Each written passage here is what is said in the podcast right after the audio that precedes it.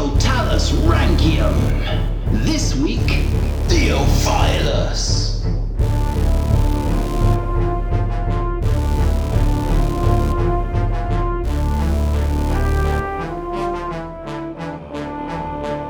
Hello and welcome to Roman Emperors Totalis Rankium. I am Jamie. And I'm Rob, ranking all of the emperors from Augustus to Constantine 11.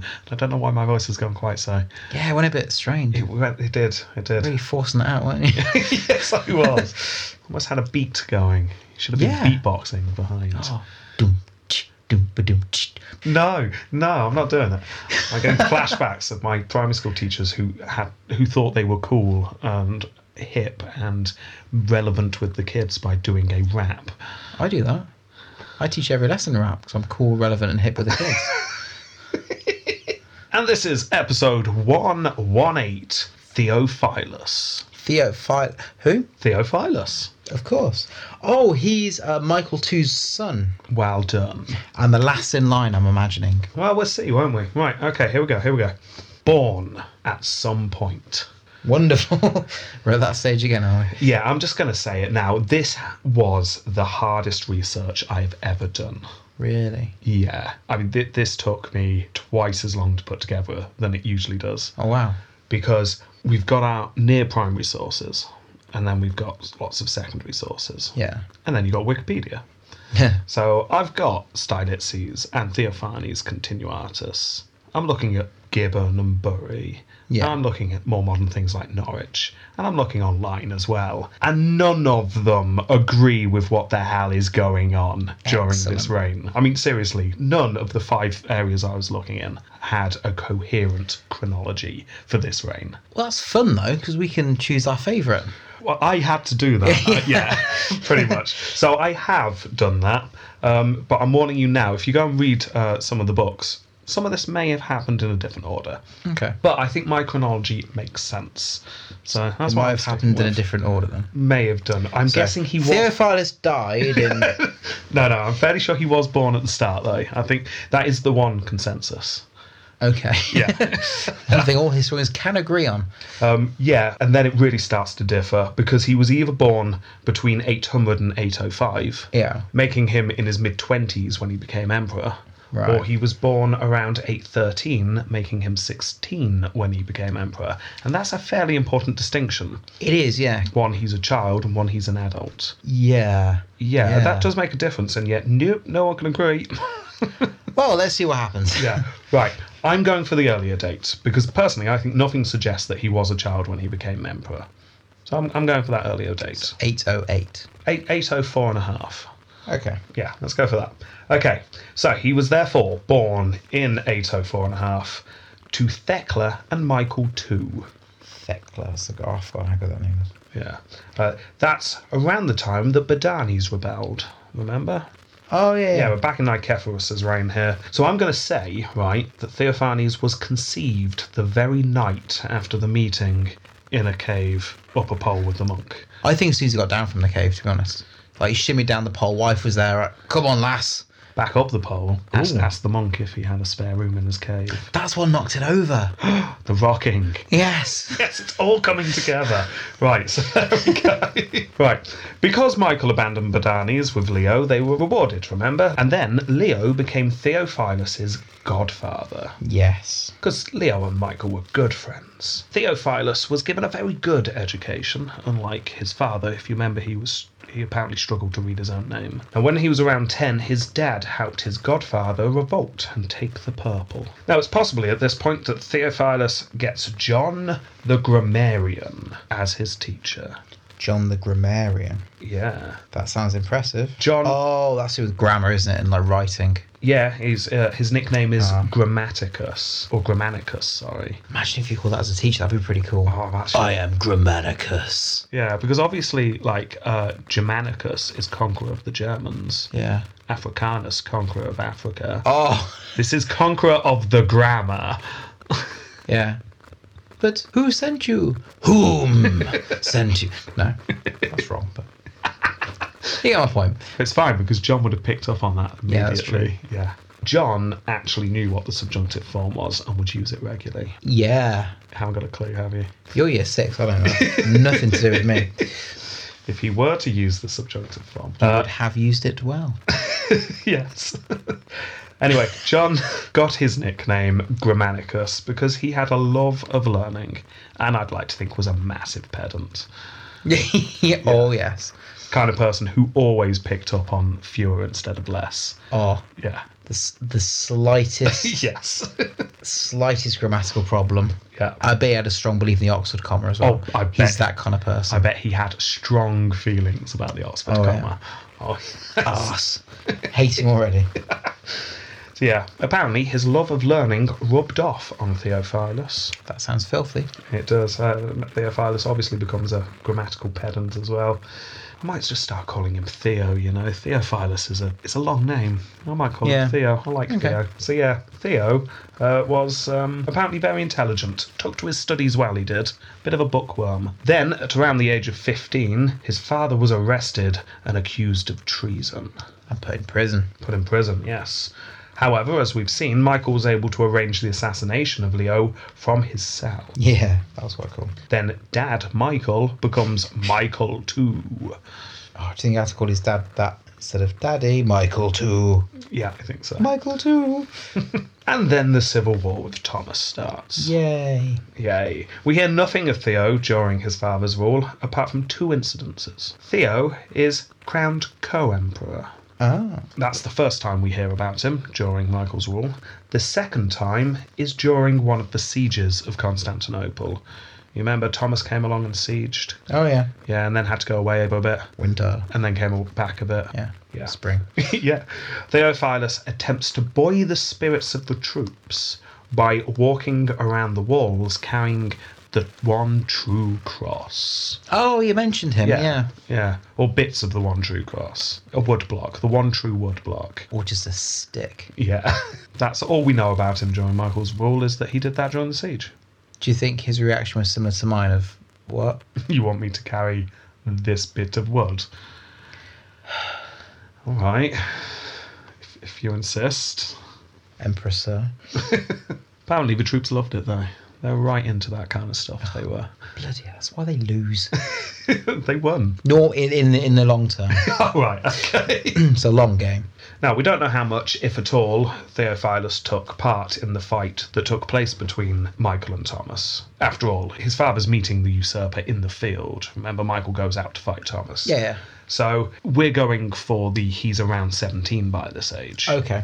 So I think there's a good chance he probably went with his dad and uh, got some experience. I think by this age, yeah, you'd be Yeah. you'd be certainly on the on seeing things going on. Yeah. So he probably would have been there in the siege of Adrianople, and he probably would have seen Thomas, who he probably called Uncle Thomas when he was a child, have his hands and feet chopped from his body. Oh, nice. Yeah. So. that's- Hey, Uncle Thomas, how are you? Oh. Ooh. Ew. Do you want us to don't, give you a hand? Oh. don't wave. Don't wave. Oh. Oh, there's blood everywhere. So then news of Crete falling and Sicily falling also would have reached them. Maybe Theophilus had thoughts on this. Oh, that happened. yeah, probably. We have no idea. But then the good news, because his father got sick and died.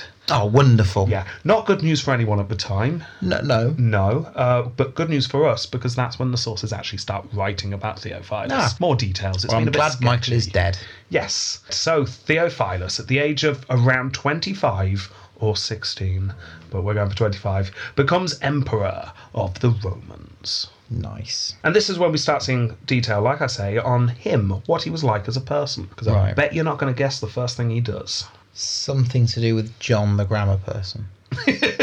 No. Although he does come back into it. Oh, try and get back Crete and Sicily. No. But that comes back in later. Yeah. Leo got his godfather. It is linked to Leo. Yes. Kills him. He's already dead. Oh, of course he is. Kills him again. Oh, gives him some sort of triumphy thing and The first thing he does is he calls all of those who were close to his father to a meeting. So all the advisors that had been advising his father. I wish to see you hence. Yes. And I quote here. He spoke to the assembled company in a modest and gentle voice. O my people and my inheritance, It was the will and the desire of my late father to bestow many titles, benefits, and other honours upon those who supported and defended his rule. Events overtook him, i.e., he's dead, and it is to me, the successor to his throne, that he has left this undischarged debt, in order that he not appear ungrateful to his supporters. So, let each one of those men step forward from the crowd and show himself to us plainly, so that, knowing which of you are his friends, we may reward you as you deserve. He's going to kill them all, isn't he? Every single one of them. The shocked expressions of all watching, including their family and children. It's going to take months to get the blood off the wall. Just been whitewashed. Several in the meeting who don't have your foresight. I mean, assume if you were there, you'd be edging to the door by this Oh, point. God, I'm running. Rob, come with me. Rob! Don't step forward! Don't walk towards the light! Several in the meeting stepped forward to speak of how they managed to pluck Theophilus's father from a death sentence by assassinating Leo. Yes, I was the one who saved your father. I was there singing the carols while stabbing Leo. Your godfather, who taught you about Christianity. Oh, dear. Theo then turned to the head of the guards who was standing in the corner. I like to think casually throwing his sword in the air, it twirling a couple of times, and he was just catching it whilst he had a cigarette out the corner of his mouth. What, leaning against a column or something? Yeah, yeah. Not sharpening it. Just shink. So it's like walking forward. shink. And I will quote here, this isn't me. He said three words go to it. Oh, nice and unambiguous. I imagine there's some pre-planning with that kind of sort of comment. Oh, yeah, yeah. Yeah. The men who had stepped forward were arrested there and then for killing an emperor in a holy place. Ooh, but his dad didn't do it, so his dad wouldn't have minded. So what does he? Maybe he just respects the emperorship more. Yeah, yeah. Or maybe he was close to Uncle Leo when he was growing up. Yeah. It was his godfather. He's probably. You might have been there. Maybe he saw it. There's a good chance he would have done. Ooh. Maybe in a holy place is a, a euphemism for a holy place, and he just didn't like Leo being stabbed just there, yeah. right in the holies. yeah. So who knows? Ooh.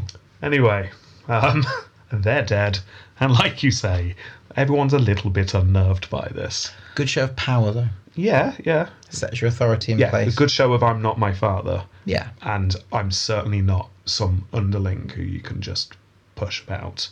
Again, I think this supports the idea he's 25, not 16. Or throwing a tantrum. Or maybe he was. Right, okay. Next job needs to find an empress. He's an emperor with no empress. That's no good. Admittedly, this is the best argument for Theophilus for being 16. yeah, um, it would make more sense for him not to be married yet if he was 16, but it's still very possible at 25 he was unmarried. We've seen that before. Either way, it seems to have fallen onto one person to arrange the marriage his stepmother. Oh dear. If you remember, Thecla, who's Theophilus's mother, had died. Yes. Yeah, we think during one of the sieges. Michael then had married a nun. That he did lots of bad things to get. Well, he denunned her, which Yeah. was yeah, that was enough. Yeah. Yeah.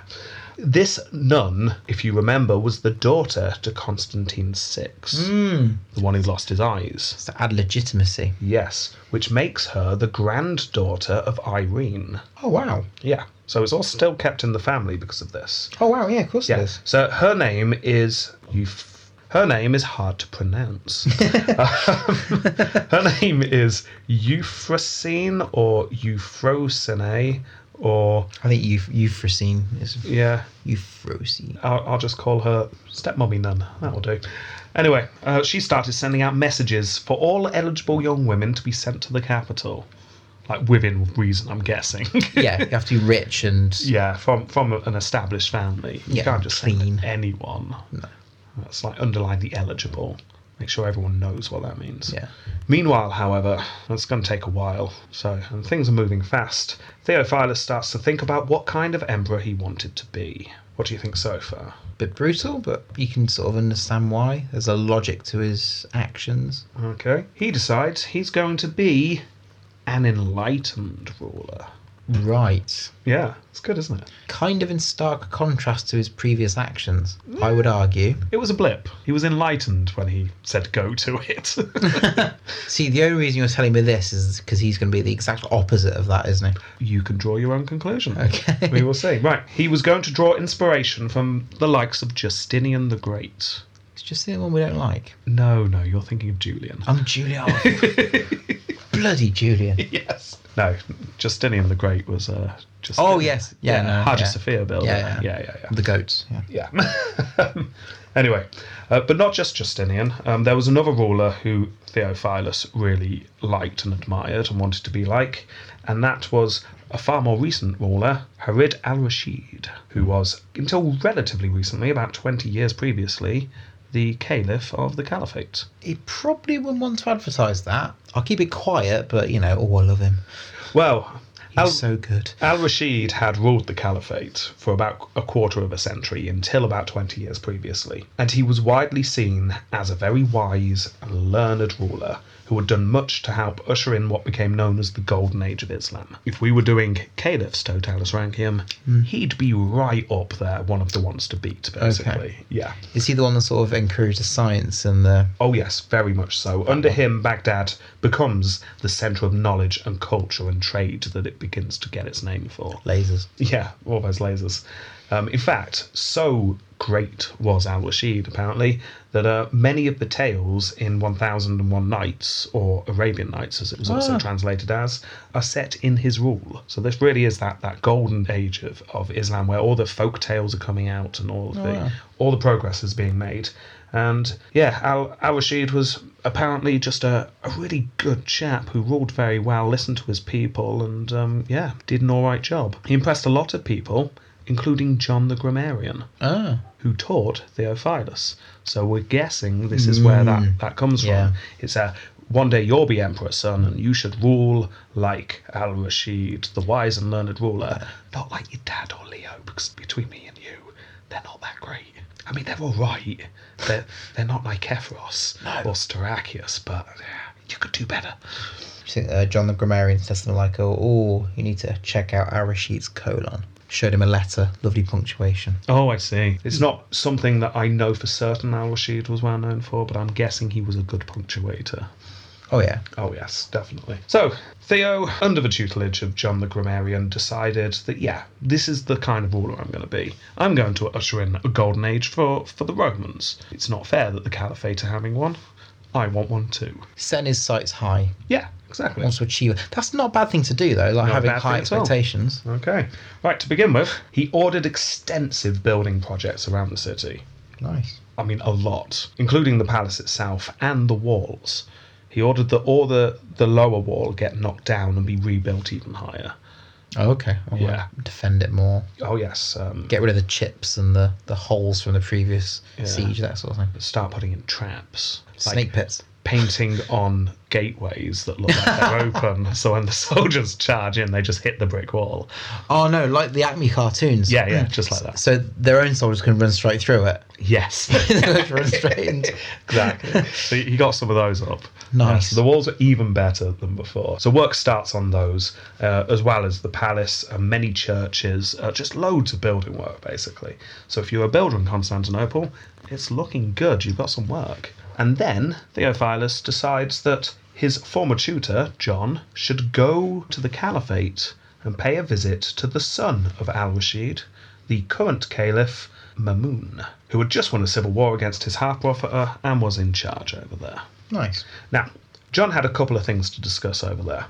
First of all, and this is the uh, official diplomatic mission that he was going on, was to announce Theophilus's rise to the purple and and attempt to keep things smooth between the empire and the caliphate. Right. So go over there, say I'm in charge. Um, no hard feelings. I've got a picture of your dad on my wall poster. He was a good guy. Blended. However, there was a secret mission as well. Oh yes This is a bit of reconnaissance.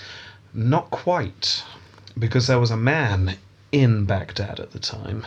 It's probably more than one. There was more than one, but there was one in particular. This was a Roman general called Manuel. Hey, uh, Manuel. Yes. Let me explain a little bit who Manuel is. Manuel. Around the time that it became clear that Michael II was dying, the equivalent of the foreign minister had accused Manuel of plotting to usurp the throne, taking Theophilus' rightful place. That is not true. That's just French. That is all the accent I can do. okay, fair enough. Fearing for his life, Manuel had defected to the caliphate and offered his services as long as he could remain Christian. Can I come over here? I'm a pretty good general. Um, I want to stay a Christian though. Is that all right? All right with you guys? yeah. Yeah. Apparently that was all right. Good. So he was allowed to stay. Excellent. Back in Constantinople, Michael had indeed died, and Theophilus took the throne. And then he and his old tutor discussed Manuel. What was going on? Why did he suddenly nip out the window during the party that night, just before my dad died? What was all that about? I've Looking not seen him horrified. since. Yeah. Well, they figured out what happened, and they decided that they they were fairly convinced that the general was still loyal to them.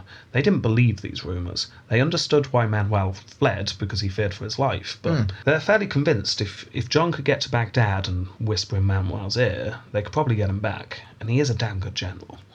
So um, go and do that, would you? Yep. Okay. So, two things diplomatic mission and talk to Manuel. So, if John is going to Baghdad, however, he better impress. After all, people were talking about this golden age or whatever it was that was going on over there. It's like we don't want to look like the country bumpkins. Like if, if we're if we're going to Baghdad, You've got to at least be able to read. yeah, we we need to arrive in style. Oh no. Massive, ridiculous gold carriage No, there's there's none with of with that. taped taped book pages. to Their clothes show how learned and well read they are. that kind of stuff. No, fortunately not. A bit simpler. Oh, good. I think that they obviously had a meeting beforehand. Lots of these things sketched up. The No, equivalent- Jeff. the equivalent of the stabby stabby board. There's just a board that says the word money. Yeah, Oh, we could just take a lot of money, couldn't we? that seems to work. Should we take a lot of money? Let's take a lot of money. So a lot of money is taken. He's given a ridiculous amount of money to just go and do what he wants with. Splash the cash a bit. This John. This is John, yeah. Now, you might be wondering where on earth all this money is coming from. Yeah, because they're not exactly rolling in it, are they? They don't seem to have been recently, and suddenly Theophilus is ordering the entire city to be rebuilt. Yeah. And here's a huge wad of cash, not in a wad. Massive taxes. Well, we're not really sure. Um, Some historians claim that it was Nikephoros's reforms kicking in, massive Oh, yeah. taxes. Remember, he was an accountant. Oh, yeah, yeah. of course. so maybe it's that. Uh, some suspect that the Romans came into some wealth in the form of gold mines discovered near Armenia. Mm-hmm. So maybe it's that. Um, maybe it's something to do with the fact that currently, as far as I can tell, the empire's not paying anyone not to invade at this point, and they've been doing that on and off for a lot. And that is going to empty the coffers, isn't it? Yeah, exactly. So they don't seem to be paying anything out. Maybe it's a combination of all three. Maybe they just looked behind a sofa in the palace while all the building work was going on and went, oh, look, it's five years' worth of income. Nice. nice. Let's splash out. Either way, it seems the Empire's suddenly a lot richer than it has been for a while. So, John was able to set off with 36,000 gold pieces. That's a lot. That's a lot. More than I've got. Many gifts of art, and also, this one's important, two goblets of solid gold encrusted with precious gems. These were invaluable. They were like really impressive. You wouldn't make a goblet out of pure gold. Gold's a very soft metal. You drop it, it'd dent in half. Oh, don't drop it then, Jamie. But I can't be trusted. Anyway, he's got two of those, not one, but two. Remember that. Anyway, he arrives in the Caliphate capital in around 8:30 In the morning or in the afternoon. Okay. Right. Baghdad, by this time, had completely eclipsed Ctesiphon, which is only 19 miles to the south. Also Yeah, I mean, it's, a day's walk away. it's essentially in the same place. Yeah. And yeah, I mean, Ctesiphon replaced Babylon, which is essentially in the same place Hmm. as well. So this area has been the capital of the region, but we've now got Baghdad instead of Ctesiphon. And it's only about 64 years old Oh. it's a really new city still, incredibly fast growing city, which has become the centre of art and culture and all sorts. The city was perfectly circular when it was first built, with a diameter of about a mile and a half, four gates equidistant from each other, allow people to enter and leave. So you've got this perfectly round city with four gates. The walls were 30 metres tall. That's as big as a blue whale. Yeah, just in case the blue whales attacked. Been known to happen. It has been known to happen. Um, and also 44 metres thick at the base. 44 meters thick. They didn't mess about with these walls. Wow, that's a thick wall. Yeah, 12 metres at the top, so they kind of tapered. That is insane. Yeah, yeah. I- If you remember, Tessafon, I mean, just kept being sacked all the bloody time. So I'm guessing when they built Baghdad, they went, right, we're doing this properly. Inside the city was made up of residential and commercial rings. Yeah. So you got all your houses near the wall, and then you got all your shops. Yeah. But then in the middle was the main mosque and also the palace, with a small building for some of the guards as well. Yeah. Yeah. Then, under the rule of Al Rashid, uh, the city had expanded rapidly, and now many lived on the outside of the circular city. Estimations are that half a million people lived there. For back then, that's a lot That of is a people. lot. This is, makes it one of the biggest cities in the world at the time. Wow. Constantinople around this time has about half a million, but right at this time, we think actually only had about half that. Right. So w- we're fairly sure that Baghdad is bigger population Yeah. population wise than Constantinople. Gosh. Cordova in Spain is also coming up as well. Okay. Hmm. That's the other big city for the time. So it's um yeah, impressive stuff. And I just like the idea of this perfectly circular city. That's quite cool. Must have looked really impressive. From above, you really can appreciate it from ground level. Yeah. Just that- a big wall. That's why people volunteer to be catapulted, just to get a look. oh, yeah. Yeah, yeah. Catapult ride. Yeah. One way. yes.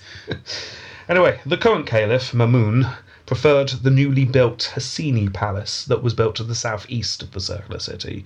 So this was a huge palace complex that was built outside the circular city. Right. Well protected then. Uh, well, if there was any danger, they could nip in and go to the old palace Yeah. and be safe. And uh, after all, this new palace had a polo ground and a racetrack attached to it. So, Okay. I mean, come on, where are you going to spend your time? yeah, Um, yeah. Yeah. Fair play. Not sure whether it was normal polo or, or water, polo. Oh. Maybe both. A couple of ponds. Yeah. So, anyway, this is where John would have headed. He would have arrived in Baghdad and headed for the palace with his massive, massive case of gold. Yeah. Just chinking away down the street. Yeah. Anyway, John arrives. He delivers his official message to Mamun. By the way, Theophilus is now the emperor. Hope that's all right with you guys. And then was given a residence to stay in. Nice. Here, he went on the charm offensive. You're so pretty. so big and round. Oh. Apparently, it did. backing away slightly awkwardly. like that. Um, apparently, it didn't matter the reason you went to see this Roman envoy. Whatever you went to see him about, you would always leave with a gift of a silver goblet full of gold coins. So the towel boy's doing very well that week. you can. Sir, can I get you in the towel? Oh, thank you, sir. Oh, one more thing. Oh, thank you, sir. Oh, I just left my uh, briefcase. Oh, thank you. Richest man in Baghdad within a week, he was. Just imagine the person trying to organise who John got to see, really stressed out, trying to sort out people who actually had official business with Rome. Yeah. I'm just not convinced that Athlete's Foot is really official business with Rome. I can't see why you need to see him. And you've got, you, you just sneezed last Thursday. That's nothing to do with Rome. Go away. You can imagine how quickly people were quite happy about John being there. Yes. Then one evening he attended a banquet and he displayed one of those gold goblets I talked about, encrusted in precious Yeah. gems. Yeah. Ridiculously expensive. Uh, this object caught the attention of everyone there. So shiny. It's like, ooh, look at look at his goblet. Massive. Oh, look at the look at the gems. They're all shiny. Oh. Then halfway through the evening, the goblet disappeared. What? Yeah, someone stole it. Oh, that's embarrassing. Yeah, Mamoon was horrified that someone would steal from his guest, and a thorough search was very quickly organised. Yeah. You can imagine diplomatic nightmare this. Oh, yeah, yeah. Yeah, not good. John, however, assured his hosts, "N- no problem. It's no problem, guys. Clicks his fingers, and another goblet, just as brilliant as the last, but obviously a different one, Yeah. was brought forward and placed in front of John. I use this one instead, he said. Ah. Later that evening, John heads back to his rooms and carefully packs away both goblets. nice. yes. Shortly after this, Mamoon, I'm assuming seeing through this act, because you'd have to be an idiot not to. Unfortunately, after killing like a thousand of his own people. I know you took it. I know you took. What? What's that? Oh no, that would make sense, wouldn't it? Yes, Yes. if John did it Oh. himself. Okay. Damn it. Any chance we can get this head back on? no. We're quite Right. enlightened. I mean, we could use a bit of bit of sewing. Or... We've made many breakthroughs in medicine recently. no, the, he- the head back on's beyond us. Right. Okay. So, I'm guessing Mamoon s- saw through this because Yeah. y- you would. Yeah. So he decided if it was a rich off the Roman ambassador wanted, he was gonna get one. Oh dear. Oh, yes. Turned up the next day with just massive gold rings on his hand, medallions. oh, pimped out. Yeah, completely. Gold camel. He'd gone all Trump on his own interior Oh, my decorations. goodness. Yeah. just Mamoon in massive gold letters above the palace. Don't No. get competitive, sir. We discussed this. Check your notes from earlier. well, unfortunately, Mamoon does get a little bit competitive because the next day when John turns up, he walks into the room and there is 100 people dressed in the finest clothing money could buy. And he is told, Here you go, you may have your prisoners back. Because these were 100 Roman prisoners, Oh. like dressed to the nines. Probably with shocked looks on their Yeah. faces. the things I've seen. Why am I wearing a tux? Yesterday I was being beaten and So, John thanks the Caliph, cheers. but refuses to accept them. You just see the light go out in some of the eyes of the prisoners. So close. Not again. I would quote here. He said they should remain in comfort and at liberty with the Arabs until a fitting compensation was arranged and an equal number of Saracen prisoners, now languishing in Roman jails, be given in exchange. Oh, that. Oh, that's that's that called his bluff a little bit. That's quite Yeah, nice. it's like- you have to keep them in this condition now. Yeah, it's like you keep them like that because obviously you keep them like this. Yes. And we will give you some of your prisoners that we obviously keep like this. Yeah. I mean, the fact that half of them don't have a hand and It's fine. We'll put gold hands on them. It's fine. three of them are blind, laser eyes. Mamoon apparently by this point was just really impressed. It's like, you know what? You play a good rich off. I am impressed. And your, your grammar is second to none because Mamoon also was a bit of a grammar pedant and was just waiting for John to say less than fewer in regards to the prisoners. yeah. Yeah. So unfortunately, we have fewer prisoners to give Aw. back. Oh, I'm impressed. Would you like to see my colon? So um, Sorry, I've only got a semi.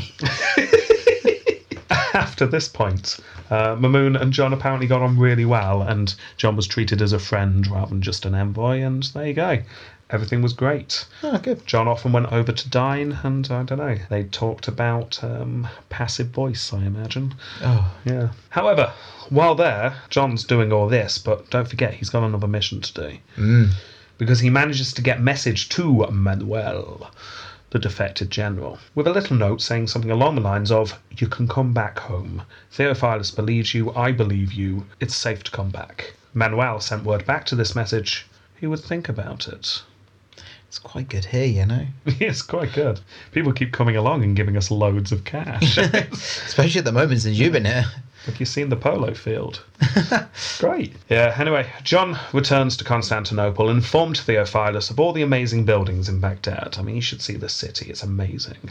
It's, it's clean, it's only 64 years old, it's, it works, the infrastructure's there, It's round. it's round, it's great, it's, it's really good, Theophilus. So, as all these building projects were going on anyway, Theophilus listens to, to John, and they decide to make a couple of tweaks to their buildings just to make them look a bit better Yeah. are using inspiration from, from the East. Meanwhile, Theophilus's stepmother and her call for potential brides has borne fruit. Ooh. Yeah, which was a shame because they wanted young eligible women. Um, but But here's a tangerine, sir. pineapple, coconut. They went far and wide. Yeah. they didn't slack. The women who were gathered were lined up in one of the brand new halls that had just been built. Oh, so it's the classy choosing, isn't it? Oh, yes. Theophilus walks in holding a golden apple. least he wasn't holding anything else. It's very bling, this episode. Oh, it isn't really is. Yeah. Yes. And he apparently made the most of the situation and uh, walked up and down quite a bit and eventually presented his apple. Have a squeeze of my apple. presented his apple to one young woman who, interestingly, happened to be the niece of Manuel. Who'd have thought? Yeah. So maybe some some words were had in Baghdad. Possibly. Maybe don't worry, you can come back. We've got something in the pipeline. You can marry into the family. There you go. There you go. Yeah, maybe. We're not playing a trick on you. I mean, the Emperor has done that, to be fair, in the past. yes. But- the very first thing he did was lie to everyone in front of him. Uh, but ignore that. Uh, yeah, uh, equally, maybe it didn't happen in this order. Like I say, the order of what's going on is all over the place. Yeah. But I'm going to say it happened here. Anyway, not long afterwards, Theophilus and his new bride, Theodora, Hmm. were wed in the Hagia Sophia. Quickly, I imagine. It's like you don't want to spend too long, it's hot, the goats will probably get tired. I mean, they're on go rotation, but Yeah. that's a very tricky maneuver. Oh, all the building work going on. He did put an Theophilus did put a new door on the Hagia Sophia. Did he? though. Yeah, yeah. It's a nice bronze door he put on it. Oh, that's fine. Yeah. Didn't think to sort out the dome though. No. However, due to reasons lost to time, we're not really sure. Theophilus then fell out with his stepmother. Oh. Yeah. Um, maybe it was something to do with this bridal show that just happened. We don't really know. He decided to exile her and renun her. And then he carries on with his attempts at being an enlightened ruler. Once a week, he would get on his horse and he would ride the length of the city and back, visiting marketplaces and public squares, encouraging the citizens of the city to come and talk to him about any concerns. That's pretty. Uh, oh. No, no, no. That is just the No? story there. Okay. He didn't then like whip Tell- out his sword and Yeah, just, just start hack them hacking to people bits. down. No, Yeah. no, that's what he did. Well, that's, Yeah, that's surprisingly good. I'll go into a bit more detail about that later when we're, we're ranking him. But yeah, he does that. uh, but generally, if he heard tales of officials being corrupt once too often, he'd uh, discreetly look into it. So this is what someone comes along and says, "Jeff's." Utterly incompetent, by the way. I'm not sure why he's in charge of the Navy. How on earth he got that job? Uh, he he might think about it, and then the next day someone mentions it again. That they It's like- put, he's put wheels on the boat, sort of thing. it's like, yeah, I'm- I best actually go and look into this. So, yeah, he'd get advice from his citizens, apparently. Also, if he noticed that merchants were suddenly charging more for something than they were last week, he, he'd ask why. What's going on? here? Inflation, sir. yes. He soon gained a reputation in the city as a ruler who actually cared for the people. Oh. It helped that the building works going on were not just the palace and the walls, but also lots of churches were being done and public areas. So it wasn't just stuff for the royal family. Yeah. Things for everyone was being built. And generally, the city started to come together and started looking better than it had done in decades. However, other things were taking up Theophilus's time because Mamoon was invading. What? Yeah. We your BFF. yeah. Right. So Again, I'm just going to mention this. Everywhere I looked has all of this in different orders. So this may have happened differently, but this is the one I'm going for. So, first of all, Manuel showed up one night. After all, Theophilus has married his niece, and uh, not long after that, Manuel shows up in the capital. Ah, bonjour, monsieur. He'd recently been leading a caliphate force attacking a force of Hurrites, or Kuramites. I've seen spelling different ways. Uh, the Hurrites were a religious sect that had links to Islam and Zoroastrianism. This sect within the caliphate were rebelling for reasons far too convoluted to go into. I bet Betty Gladius didn't ask what the was it Zoroastrianism is. Zoroastrianism. Zoroastrianism. Type of religion, fire worshipping. The, the Oh, you do know. yeah, the Persians. Damn it. The Persians were. We've mentioned this before. The Persian I don't pay attention. Empire was Yeah. were Zoroastrian. Oh, are they? So yeah, when Islam took over the area, Yeah. you've obviously got a lot of people who were still Zoroastrians still, cool. but by this time they're fading out or they're merging with Islam, as we're seeing here with the Hermites. Cross cultures. Yeah, exactly. Same way that we celebrate Easter chocolate eggs Uh, from Celtic. Yeah. Yeah. Anyway, all we need to know is that the Caliphate were attacking the Hermites because the Hermites were rebelling. Yeah. Okay? And Manuel was leading the caliph's troops to attack the Hurrites. Yeah. That was going all very well When Manuel suggested to the Caliph's son, who was also along with for the ride, I mean, Manuel, the experienced general, was leading the troops, but the Caliph's son was there in charge. Yeah. It's all of an experience here, I'm guessing. Yeah, exactly. So Manuel suggests to the Caliph's son, I'm just going to take a small amount of troops and just um, go and raid in the Roman land a bit because uh, we don't want to raid our own farms for food. Yeah. Roman land's not far away. I'll just go over there. I'll, I'll be back soon with some food. Don't worry about it. No, no, no. Don't send anyone with me. It's fine. I'll I've, go I've got myself. I've got some of these strips. It's fine. It's fine. No, no. You just stay there. Stay there. I'll be back. Close your eyes and count to 100. be back before you know it. Once Manuel set off, he legs it for Constantinople. Yeah. Yeah. And he presents himself to Theophilus, who welcomes him with open arms and gives him the position of commander in chief of the armies. Oh, nice. So, you've now got Manuel in charge of the armies, and he immediately sets off and defeats some caliphate raiders. He knows how the caliphate fights well. Yeah. As you can imagine, this doesn't go down too well in the caliphate, and Mamun's not happy. So he attacks in force. Theophilus sent Manuel out once again to meet the attack, but the forces led by Manuel were defeated, and the caliphate continues on taking several Roman fortified cities. Roger then turns up to let Theophilus know that the city of Panromion in Sicily has fallen, and the island is now essentially gone. Remember me saying Sicily takes a Oh. Yeah. while to fall? Well, it's pretty much gone now. Oh. Yeah. Oh, and also, um, there's some pamphlets going around written by iconodules or iconophiles, and um, they're predicting your death, sir. Oh, no. Yeah. All of a sudden, overnight, things are starting to look really bad.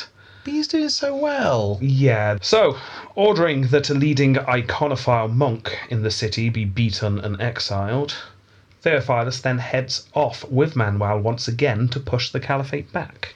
Okay, we failed last time, but we will meet them in battle and we will turn the tide.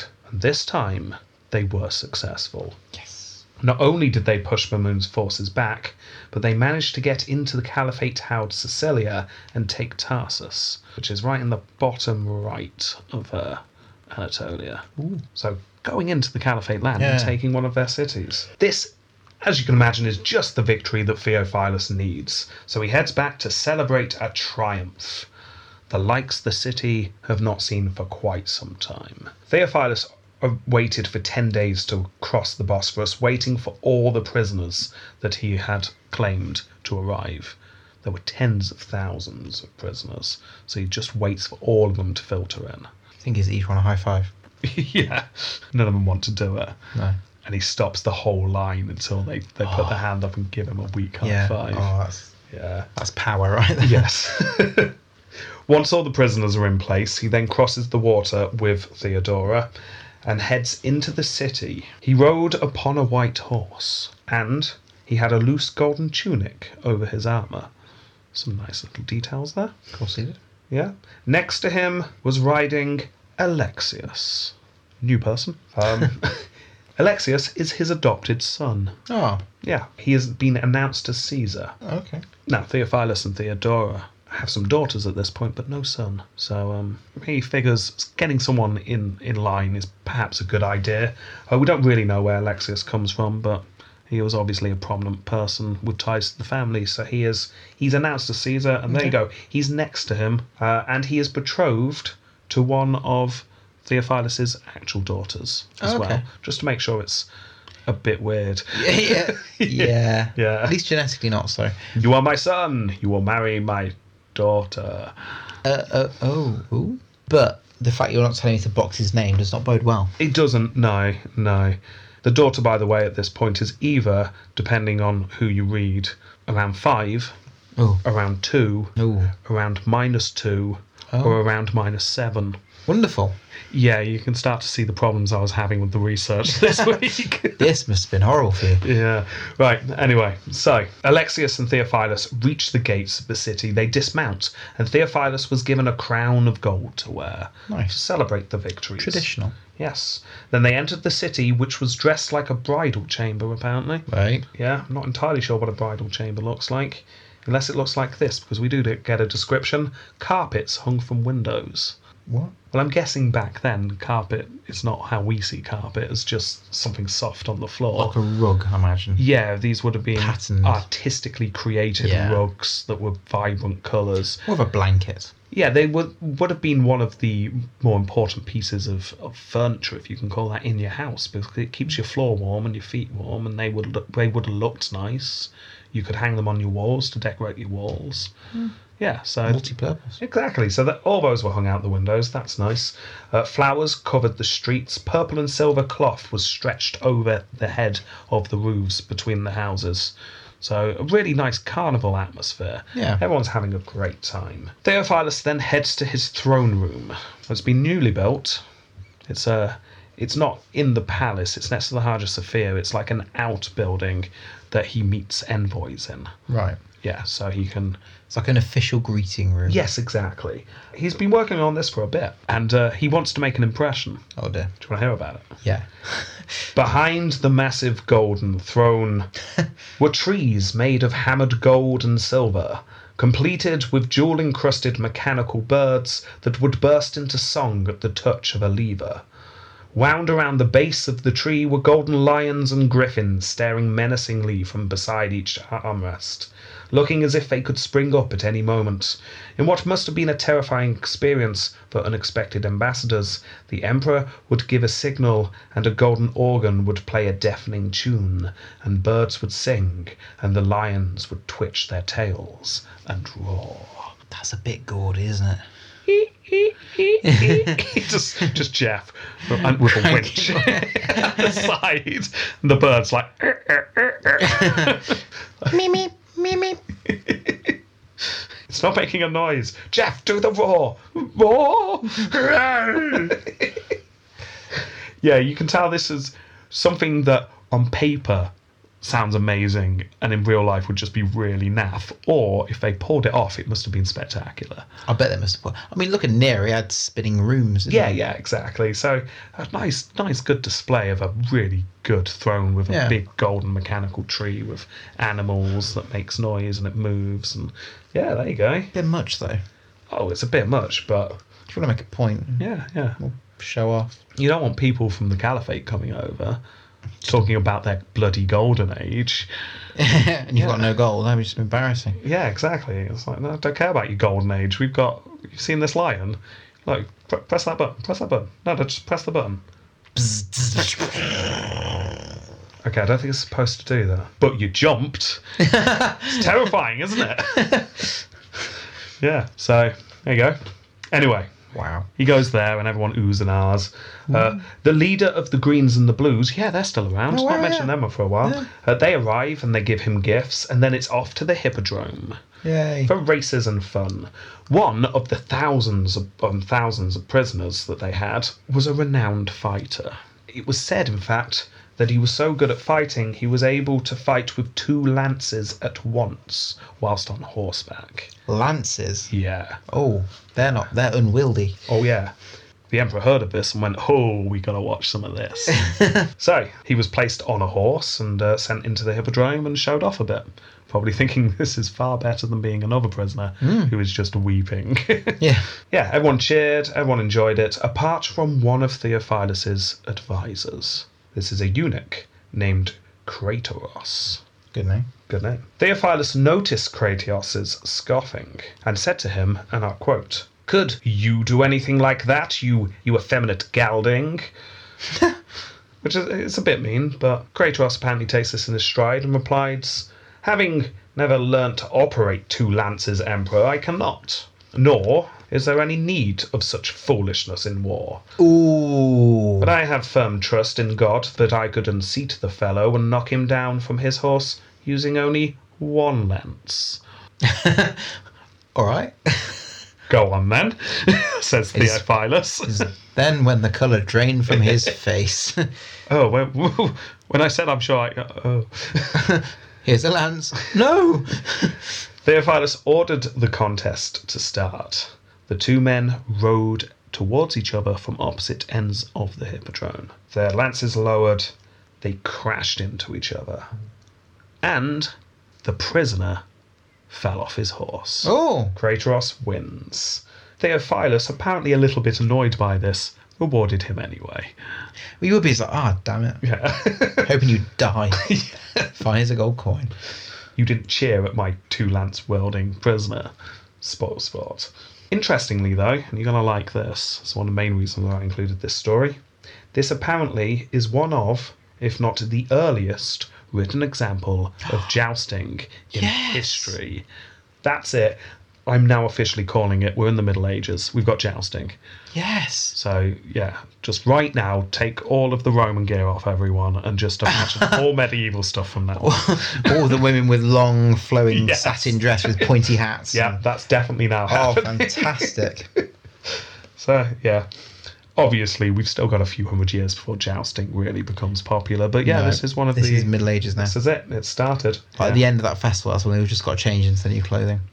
Everyone was drinking wine and uh, eating ostrich brain on the way in. And they're coming out just ripping pork off the bone. Drinking mead and ale. However, all the fun was a bit premature, unfortunately, because a few months later, Mamun was on the attack again. This time, when Theophilus set out to push the forces back, he was heavily defeated. Yeah, like really heavily defeated. Theophilus was forced to concede defeat and wrote a letter to Mamun offering 100,000 gold dinars and 7,000 prisoners. But surely you couldn't do more than that because you're so wealthy, would be my response. Uh, the response was, uh, "We refuse to acknowledge this letter because you did not set it out correctly." Oh! No capital letters. John the Grammarian was kicking himself. Damn it! Son of a. Apparently, they had to rewrite the letter addressing Mamoon properly. It was it was how Mamoon was addressed. He wrote sincerely rather than faithfully at the yeah. end. Oh, you don't want to do that. He wrote the address in the wrong place. Oh, on the left hand side Yeah. rather than the right. Oh, it wasn't good. Oh. They should have noticed when they put it in the envelope and they couldn't see it through the window. yeah. Yeah, but. it took months to get there. trying to get the glass thin enough in the envelope. It was really tricky. It kept breaking. Yeah. Roger had to be so careful. Uh, eventually, a second letter was sent. This time it was addressed correctly. The reply came back, no. Oh, Which so I they like didn't that. get the hint the first time. yeah, I like the fact that they s- didn't say no the first time. They just said, no, that's not correctly written the second time. Yeah, we've seen it now. No. Instead, Mamun responded by building a permanent base within the Roman lands in Cappadocia and announced he was going to build these all the way to Constantinople. Ooh. Yeah. Them's fighting words. They certainly are. Things start looking bad in the capital. Like by this point, all those flowers have started to rot on the floor. Oh, yeah. Yeah, the carpets are just Bit mouldy. Yeah, it's rained on them. They didn't take them in quick enough. The cloth that's hanging over. Oh, dye's running in it. It's just dripping Yeah. onto the street. The water's all pooling in some of them, and then occasionally you Oh, no. walking down the street and it just. just For some reason, every time Jeff walked underneath one, yeah, weird though. without fail. Mm. Yeah. Theo decided there's only one thing to do. Everyone's starting to fear the worst. Yeah. Things are becoming pessimistic. Uh, people are starting to suggest that maybe he's not going to handle on this. Because you could argue, like for a while, you'd, it almost felt like a bit like a golden age. It started to look good, didn't it? Yeah. Well, Theophilus has got a plan. There's one reason, obviously, why this is all going wrong. Iconoclasm. Oh, yes. his father and his godfather had been far too lenient with the, the iconophiles.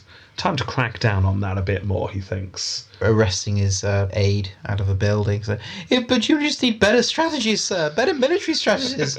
no. No, it's the icons. Clearly, the icons. Yeah, gone was the don't ask, don't tell policy of Ah. uh, Michael and Leo. Uh, instead, a council was called, and it was decided that icons really, really are not a thing anymore. Look, we said this a while ago, but we mean it now. And everyone's like, they'd half like removed the the moustache. Oh no. Uh, but it's like, no, we need to put the moustaches back up, guys. Yeah. Full Yeah, on. yeah. Give him the soup can. Yeah, she probably even put ponchos on. Really make Aw. it really make it look like Jesus. yeah. Anyone found with an icon would be arrested immediately. What if you're moving artifacts from a museum to another museum? So it's not technically an icon. You just happen to be carrying it Anyone on with you. an icon would be arrested immediately. What if you're carrying a coin with a cross on it? Anyone with an icon would be arrested immediately. Oh dear. Actually, crosses were fine, I think. All right. Yeah. But then some great news came through. Mamoon had died suddenly after eating some dodgy dates, Wonderful. which is a shame. Yeah. Uh, there you go. It just goes to show that that move worked. You must have been eating an old calendar then. Hey. Yeah. Um, yeah. See, get get rid of the icons properly this time, and look, God smiles on you. yeah, that's not going to dampen their beliefs, is it at all? No, no, not at all. Wow.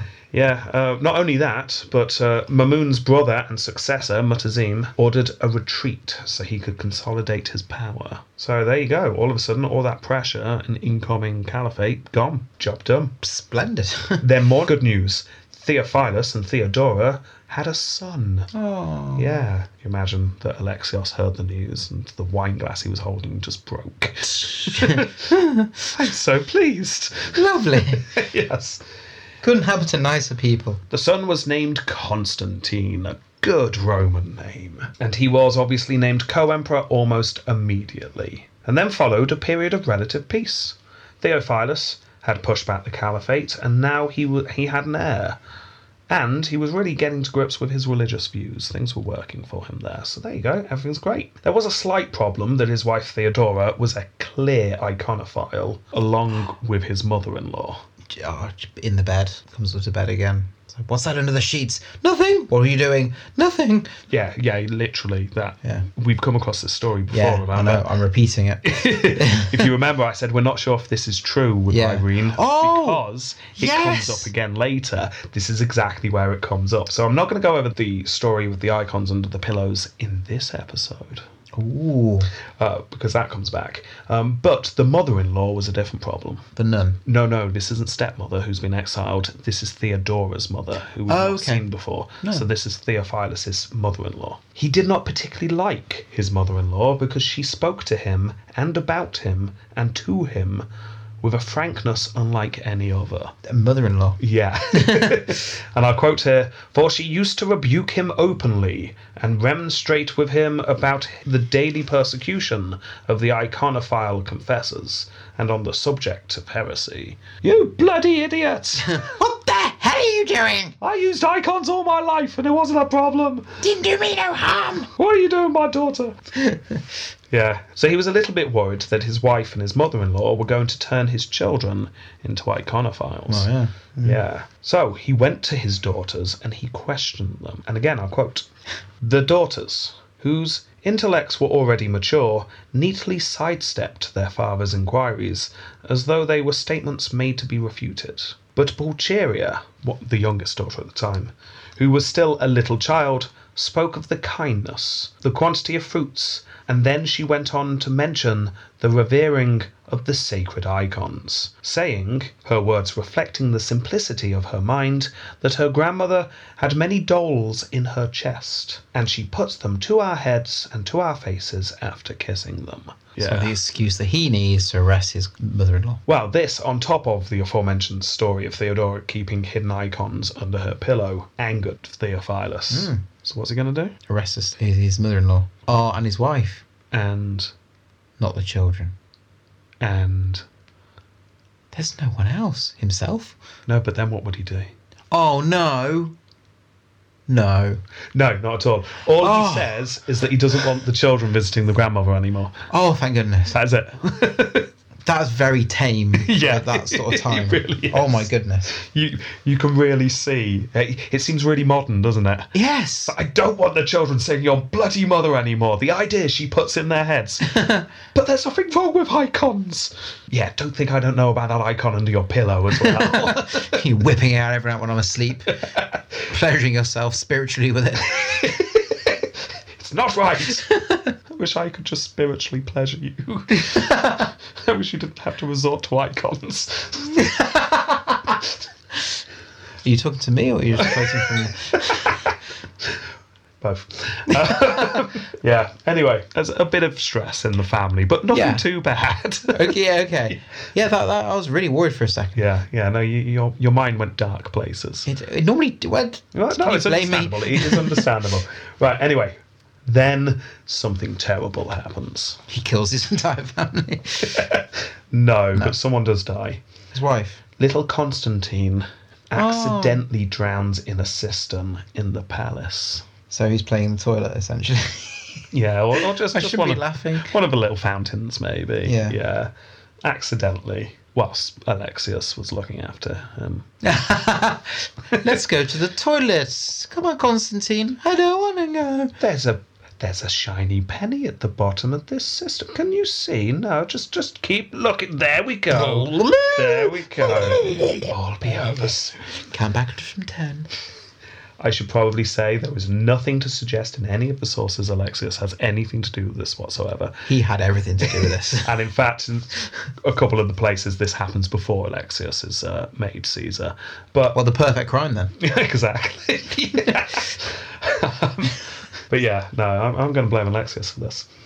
Anyway, Theophilus would have grieved he's lost his heir, but he would have been distracted when 14,000 men suddenly turn up at the gates. Oh, He- Hello? Can we come in? please, Who the hell are you? Well, Bulgars. no, not Bulgars. Oh.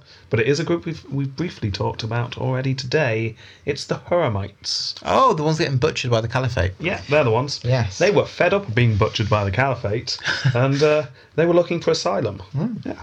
Their leader was a man named Nasir. Little is known about his background. Uh, he was born into an Iranian aristocratic family and was leading the Huramites at the time. And he was a bit fed up of being kicked around. And uh, eventually he decided to take 14,000 troops and just march them into Roman land and see if they can just join the empire instead. We'll help you.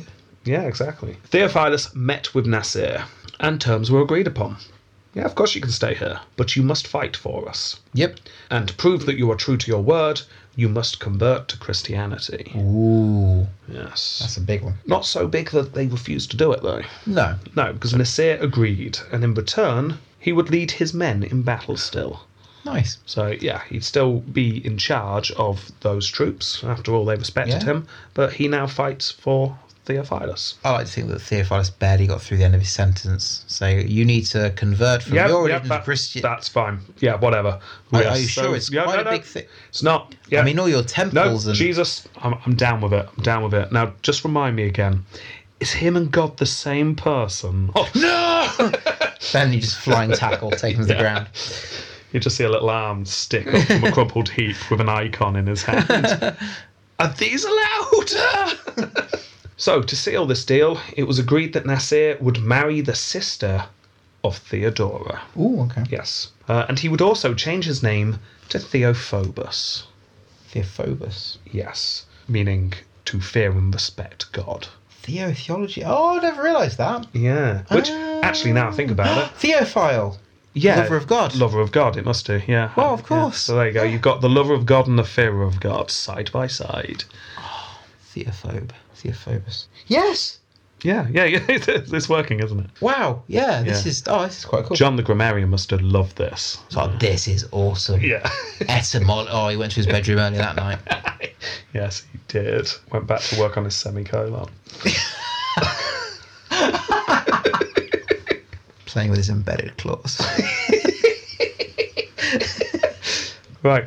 Um, so, with this boost to his forces, Theophilus figured that perhaps it's time to attack the caliphate before Mutazim consolidates his power and attacks himself, a preemptive strike. yep. Yeah, I mean, they all know another caliphate attack's coming soon, so let's get ahead of this. So in 337, Theophilus gathered up his forces and attacks. They recapture towns in eastern Anatolia, and then they head into the caliphate proper. This is a real invasion of the caliphate, the likes that we haven't really seen before. Right into Armenia, and then into even Mesopotamia they go. Yeah, we haven't seen this at all, have Yeah, we? yeah. Normally they're always on the defensive. Oh, yeah. They sacked several cities, razing them to the ground. This is full on fire and fury kind of attacking.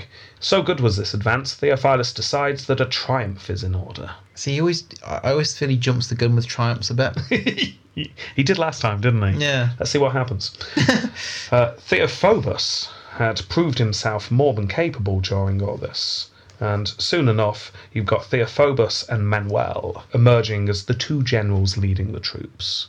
So you've got two very capable generals, and you've got Theophilus as the emperor. Are these two generals getting more popular? Um, uh, they are popular, yes. We'll come back to that. Yeah. right. So, a couple of months later, they b- get back to the capital, and a second triumph was had. This time, he had achieved even more than last time, so the celebrations were even bigger. They un- unleash the elephants this time. Well, there's no jousting, apparently, but Theophilus himself rode in the hippodrome. He raced for the blues. Yeah. Do you want to guess who won that day? oh, I don't know. Would it be Theophilus, perhaps? It was. It was the blues. The blues won Weird that. that. Yeah, yeah. So, there you go. Do you think the, gre- the Greens like went out and just had to plunge a sword into his own horse? Oh, yeah. It'd be tricky, wouldn't it? Don't want to look like an idiot, so you've got to lose just. Yeah, if so- you accidentally win. like the Greens are way ahead by uh, like a mile, and gets to the finish line, stops his horse, slits the horse's throat, and the Emperor just strolls past, Yeah. waving to the crowd. so, a marvellous day was had for all, Yeah. apart from the horses for the Greens. yeah, yeah. Uh, however, once Theophilus got back to the palace, there was a letter waiting for him. Hello, sir. Good news. Oh God, it's you. Mutazim had rallied his forces. Reports were that he was at the head of a massive army. He was a little bit angry about the whole raising several cities to the ground. You can understand why. Yeah. I mean, they've been doing it for decades. Yeah, but He's got a reputation to keep. yeah. Not only was Mutazim at the head of a massive army, this army were all carrying banners with the word Amorian written upon them. Now, Amorian is the city that Theophilus was born in. Oh. It is currently the second city of the empire. It's in the middle of Anatolia. So where's their target? Oh, I wonder. I do like this. We've not seen this before. It's like, right, everyone, just just everyone paint the name of the city we're going to utterly destroy on your on your banners and your shields, just so everyone knows. We don't need to be sneaky. We are going right there and we're telling you we're going there. That is- and we're going to raise that city to the ground. That is ball swellingly impressive. Oh yes, it is. Sorry, I can barely sit on my horse. It's so exciting. The enemy, Theophilus soon learnt, were in Tarsus. Remember Tarsus that he managed to capture earlier? Yeah. Ah. Well, yeah, he's not got that anymore. yes. Now, Tarsus, bottom right of modern Turkey, Anatolia, right? Yeah. yeah. Because uh, we're going to have troops moving around a bit, so you need to be able to imagine. Turkey's roughly a rectangle, isn't it? It is now. Yeah. Yeah. And uh, we'll call that Anatolia because that's what it's known as. So Tarsus, bottom right hand corner. That's where the caliphate is Right. and Constantinople, top left hand corner. That's where Theophilus is. Right, okay. So now you know where they are. Right. So Theophilus set off with his troops to deal with this. New reports soon came through, however, that Mutazim had actually split his forces. One half was heading to the land that the Romans had just raided. Oh, the place that they just destroyed. That's sort of to the right of the rectangle a bit, but generally just sort of up from the bottom so the right hand caliphate corner. are just heading north. heading north. Yeah, that would Yeah. do. Half of the army are. Yeah. Well, they're not really sure what the other half are doing. Right. So, Theophilus, not wanting to lose what he just gained, decides to go and cut that army off. It took his whole army. Yes. Yeah. So he takes his army to go and fight with half the caliphate forces that are being led by the general Afshin. Soon enough, they meet in the top right of Anatolia. So they meet in the top right, in a place called Anzan. The forces line up and battle commences. The fight was actually going really well for the Romans when suddenly the sky darkened and the heavens opened, Oh. figuratively. See, this is also a sad point in the story because um, ground was very wet, very soggy. Jeff slipped on a shield, fell over, cracked his head on a on an axe, No, nasty, nasty. and he's now dead. yeah, yeah. His son was there to pick up his body and. be like, slipped in the blood, landed on the axe as well. yeah, it's quite brutal. Yeah, it's a shame. Yeah, But Well, his brother was luckily a chef at the back, so the yeah, it's line continues. so so. Imagine Jeff the Owl and Jeff the Younger lying uh, in blood. Twitching. yes, uh, but then imagine all the rain coming down on them. Yeah. This is torrential rain. This is Yeah. really heavy rain. It causes absolute chaos. Theophilus, who was on one wing of his army, noticed that the other wing was about to collapse. So he personally gathered 2,000 of his men, took them round the back of his middle line to reinforce the other wing. Yeah. However, due to all the rain, communications was tricky, and his movements were misconstrued. Many in the Roman side thought he was fleeing.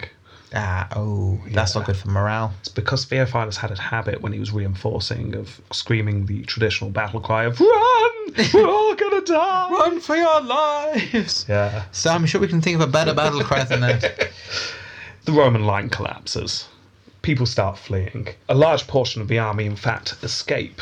The Caliphate troops, however, have managed to outflank the remaining portion of the Roman army, and that portion contains Theophilus himself. So, those Romans are desperately fighting, but the Caliphate troops are slowly encircling them. Right. Yeah. Yeah. Pushing round the wings, vastly outnumbering them. Yes. These Roman troops, including Theophilus, in a huge amount of trouble. The rain's still hammering down. There I'm thinking, oh dear. Cut to Manuel. Bonjour. Yeah. I shall help you Who has if I can. a really cool pencil moustache, I've decided. yeah. And a very small black cigarette. Yes. Cigarillo. Yeah, and he's just staring from a hill nearby Today is a good day to die. because he realizes that his emperor is in that ever increasing circle of caliphate troops. And I pledged my life to do what I could to save my emperor. So he spurs his horse on. Is that what you do with horses? You spur them That's on, where don't you, just, you, you you stab your spurs. with Oh, horse, you he did know. that thing. He, he reared on on the hind legs. He did that. While a thunderbolt hits in the background. Yes, that's what he does. Luné! It's a French horse. A fleeing Roman soldier happens to be running past, trips, and his spear flings in the air, and Manuel just grasps it out of the air. Oh, yeah. Another lightning strike when that happens. Was Ulysses' spear? No, the lightning hits the spear as he holds Yes. it into the air. and his spear's just sparkly from that point Yeah. on. Yeah. And then the horse comes down. It was still rearing all at that time. The horse to- comes down, and Manuel just says, Onward, Nessie. and he just flies at the troops. He manages to break into the troops and finds Theophilus fighting for his life in the rain. And I quote, Come now, Emperor! Follow me as I go ahead and find the way for you. Theophilus, however, does not follow him, either depending on which source you look at, because he was so bloody brave, or because he was so scared he couldn't move. Yeah. Yeah. but either way, he's not moving. the Caliphate troops, the circle's almost joined. Um, So it's now just a killing zone almost. yeah, they all start getting their bow and arrows out. Ah. Yeah. But fortunately for the Romans, the rain is so heavy it slacked the bows. So all the arrows kind of just go thump. it's a bit embarrassing. They whimper Yeah. into the muddy soil. You can just imagine all the caliphate forces all, all drawing on their bows at the same time. All the Romans freeze. the end's about to happen. And then just. thump, thump, thump, thump. Oh my god. Ooh. yeah. So it almost does sound like a rubber band snapping. yes. Ev- All the Romans check themselves. It's like, no, no, we're not dead. This is amazing. yes! Yes. Oh, Jeff the cook is there. yes. His son in Constantinople would be so sad. yes. He's Jeff the Wise. Oh, nice, nice. He finished school, bottom of his class, but he finished school Yeah. nonetheless. like just one day, but he got to 3.30. It was Yeah. quite impressive. Long, long day in nursery that was. Yes. anyway, back to the action. Manuel again tries to grab Theophilus, grabs the emperor's horse by the bridle, and tries to ride out of there. But again, Theophilus refuses to move. no, let me be, I will die fighting for my men. Monsieur. I will die with you. However, Manuel was determined, and realizing that the trap was about to completely close, on his third attempt was able to extract Theophilus before the circle completed. No, damn you, damn you. Theophilus slung over Manuel's shoulder as they ride. Yeah. out. He's just screaming at the, the caliphate. Yeah.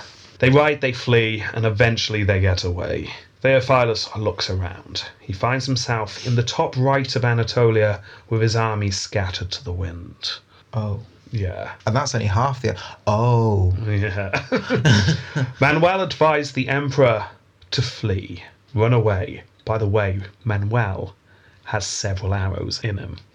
Or a few sword cuts. We're not sure, but he, apparently he is very Oh, injured. he's doing a Boromir right now. oh, yeah, yeah. He's had arrows in him from the sunk.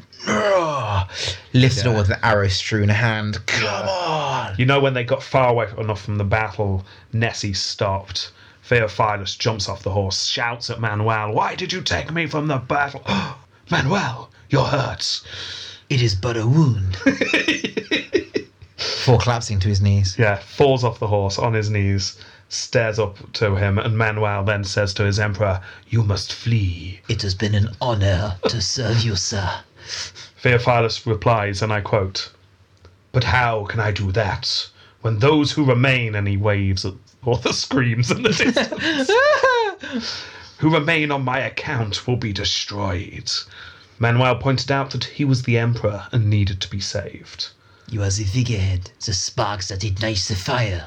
You are my emperor. You will always be my emperor.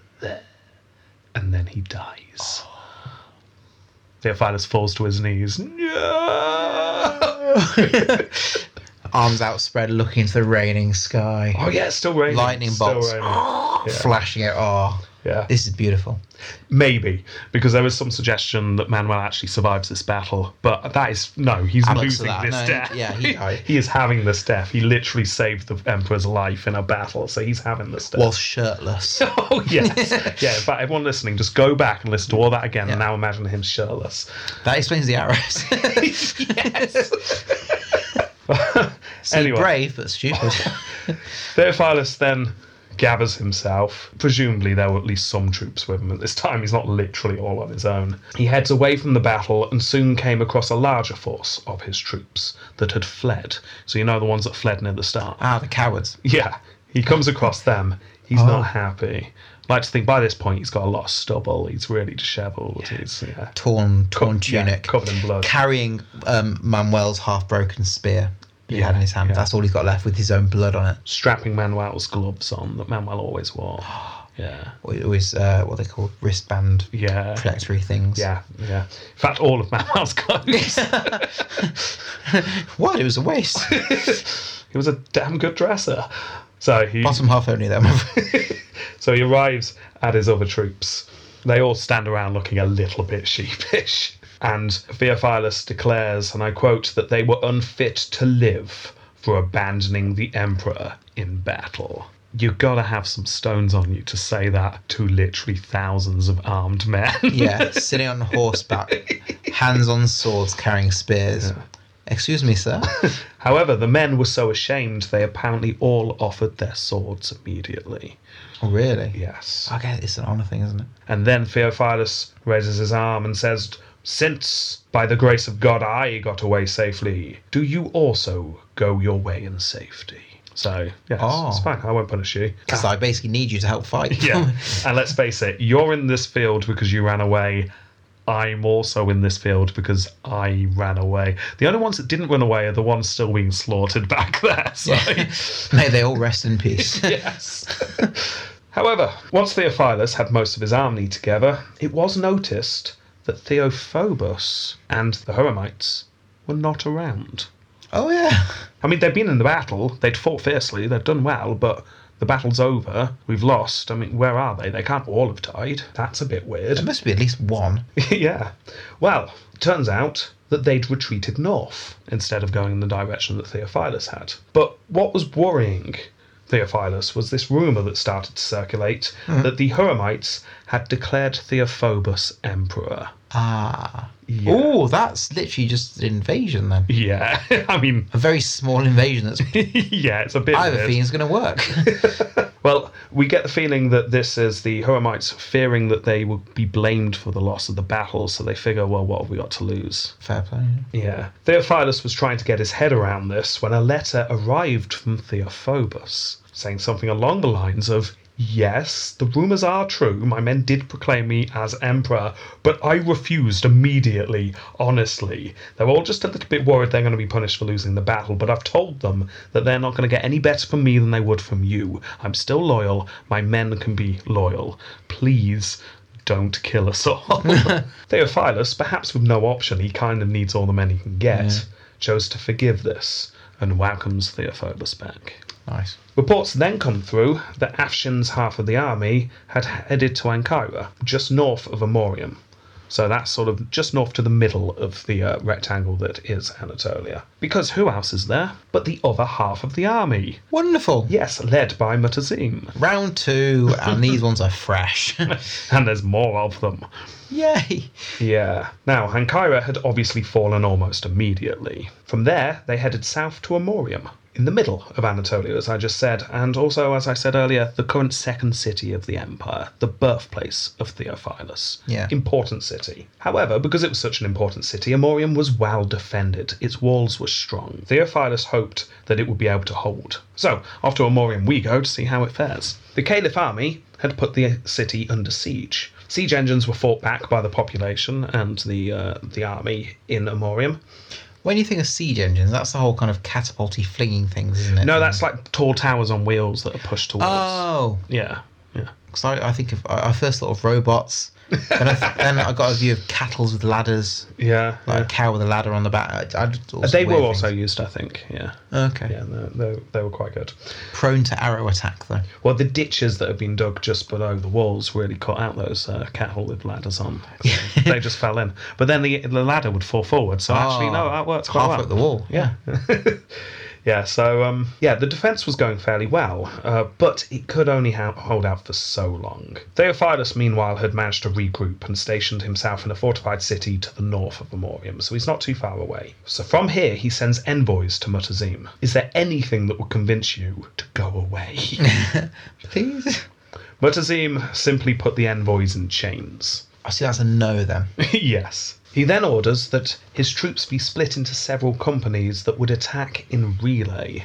So you guys attack the walls for an hour, then Tag out. stop the attack out, and then the next ones come in, and it is continuous attack, figuring that the defenders will only manage to defend for so long. Oh, yeah, that's a good s- strategy. It's great, however, those defences were really good, and still no headway was made. Mutazim's starting to get a bit frustrated. Damn it. But then he's able to convince a local man to give him a little bit of intel. Oh no, Jeff the younger went on his holiday. yes. Uh, apparently, one of the sections of the wall was actually a lot weaker than it looked from the outside. Oh, Jeff was the architect there for four years. Apparently, this wall would crumble if a concentrated attack was made on it. Just know on the outside, it's just these big, massive, imposing boulders of bricks. yeah, and then on the inside, it's just painted cardboard. a couple of bits of wood leaned up against it, stop it falling over. Mutazim used this information, and soon the wall fell, and they were able to get inside the city. Now, a lot of Caliphate soldiers had already died during the attack, and also a lot of Caliphate citizens had been slaughtered during the invasion the previous year. So uh, they were in no mood to be nice to Amorium. It was razed to the ground. Many took refuge in churches, but the angered caliphate forces simply burnt these churches to the ground. Obviously, people ran out, and then they were slaughtered. At least the men were. Most of the women and children were took captive to be sold into slavery. Ah. Yes. Mutazim then got the envoys that he'd put into chains and then showed them around the place. Look at your place. Look how we burn it. yeah. Then he sent them back to Theophilus. That's very clever. yeah, yeah, it is. Spread the fear. Theophilus did not take this news well. Oh my god. Yeah, he seems to have a little bit of a nervous breakdown. Oh, Yeah, possibly. Um, he refuses to eat or drink, and then he caught dysentery. oh no. And I'll quote Even when he fell into that pitiful state, he did not calm down. so he's there just panicking whilst having dysentery. Oh, just yeah, 'cause- yeah, it's longer, runnier. Quite literally putting himself. Yes, Yeah. a, wa- a cascading waterfall of. So he- he's lost his second city, and this, this caliphate force, it doesn't look like they're going to be able to push this back. He also lost a stone in weight due to dysentery. Yeah. Eventually, though, he does come to his senses and he devises a plan for a counter attack. He can't just do nothing here. Mutazim, by the way, has uh, withdrawn. He's uh, Yeah. a- achieved what he set out to do, which was raise Amorium to the ground. That was more of a um, It was revenge. a, a moral, uh, not a moral, um, morale Yeah, yeah, victory. yeah. So It's, it's cr- to crush morale, wasn't it? Yeah. Uh, but obviously, this isn't all over. I mean, they will be back. So Theophilus is thinking, what, what on earth do I do here? So he decides to write to someone. Who's he going to write to for help? Bulgars? Not the Bulgars, although that's not a silly suggestion, but not the Bulgars. Oh, um, Holy Roman Empire. The other emperor. Yes, the emperor of the West. Charlemagne's still around, going No, strong. no, no, no. You said that Oh. last time. and I said this last time. No, not Charlemagne. His son, Louis. Ah. Louis still around. So he wrote to Louis, How about you guys attack Sicily and we'll attack Crete? The caliphate won't be able to defend both if we join forces. Please? Any chance? If I was Louis, if I were Louis, using the past subjunctive form, whatever you call it, I would say, why? What's in it for me? Well, yeah, um, that is pretty much what is being said. But the envoys head out anyway. Um, they discuss things. It's going to take a long time for any joint venture to be agreed. Uh, so, but that, that's that's on the back burner. Right. Meanwhile, there's some troubling news because it would appear that Mutazim had not wasted any time once he'd got back home and was now building a fleet, a large fleet. She's now building boats as well. Yes, he was planning to attack Constantinople directly. That never works. Doesn't, does it? Meanwhile, to the surprise of many, probably mostly Alexios, who's uh, probably still sipping wine. Yeah, I mean, he's, he's out again now. Uh, Theodora suddenly became pregnant again Oh, Yeah. wow. and had a son. Impressive. Yeah. Michael. Alexius just snaps his wine glass once more. And Damn it. Oh, Michael! Gooey. Would this happen to be Michael 3? Or Oh, yes, yes, it would. Yes, Oh, it would. okay. Yeah, you might want to make a note of him. Yeah, he was proclaimed Caesar. And then the good news continued, because a couple of years later, Mutazim's large fleet left the docks to invade, but a storm suddenly developed and destroyed it completely. Wow. Yeah, That's amazing. bad luck there. Because you don't see the Mediterranean as being very stormy and. Thing. Well, I don't, I don't know. It's but- no English Channel, that's for sure. yes. Yeah, no, there you go. Oh, wow. It's, uh, That was easy. and uh, top it off, cherry on top. In fact, more, another cake on top. Um, Mutazim had died. Oh, He, he suddenly became ill and died. see, would that be more worrying though? If you're the emperor's like, well, that's fine. That is kind of problem gone. But what's about to hit us? Yeah. What's next? What's next? This sudden reprieve would have been fantastic news for Theophilus if it was not for the fact that he also was very ill himself. He was so ill, in fact, that he feared the end was near, and he ordered to be taken by a stretcher to address the Senate and the other leading men of the, the city. That's um, that's very uh, job worthy. Sort of propped up in the corner. Yeah. He talked to the congregation of leaders and he asked them to listen to his wife and his son, who's currently two years old, Oh dear.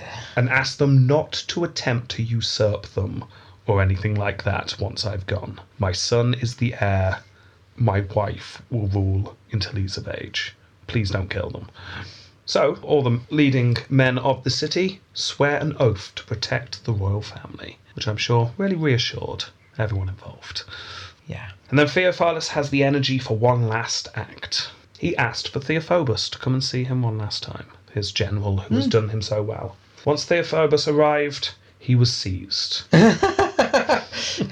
Ended like he began. yes. his head was cut off. Theophilus, in his weakened state, was able to hold the head up to his own face and said, and I quote, From this moment, I am no longer Theophilus, and you are no longer Theophobus. well, Oh, that's dark. and then he dies. Oh. Oh, it's, it's a quite good end, isn't it?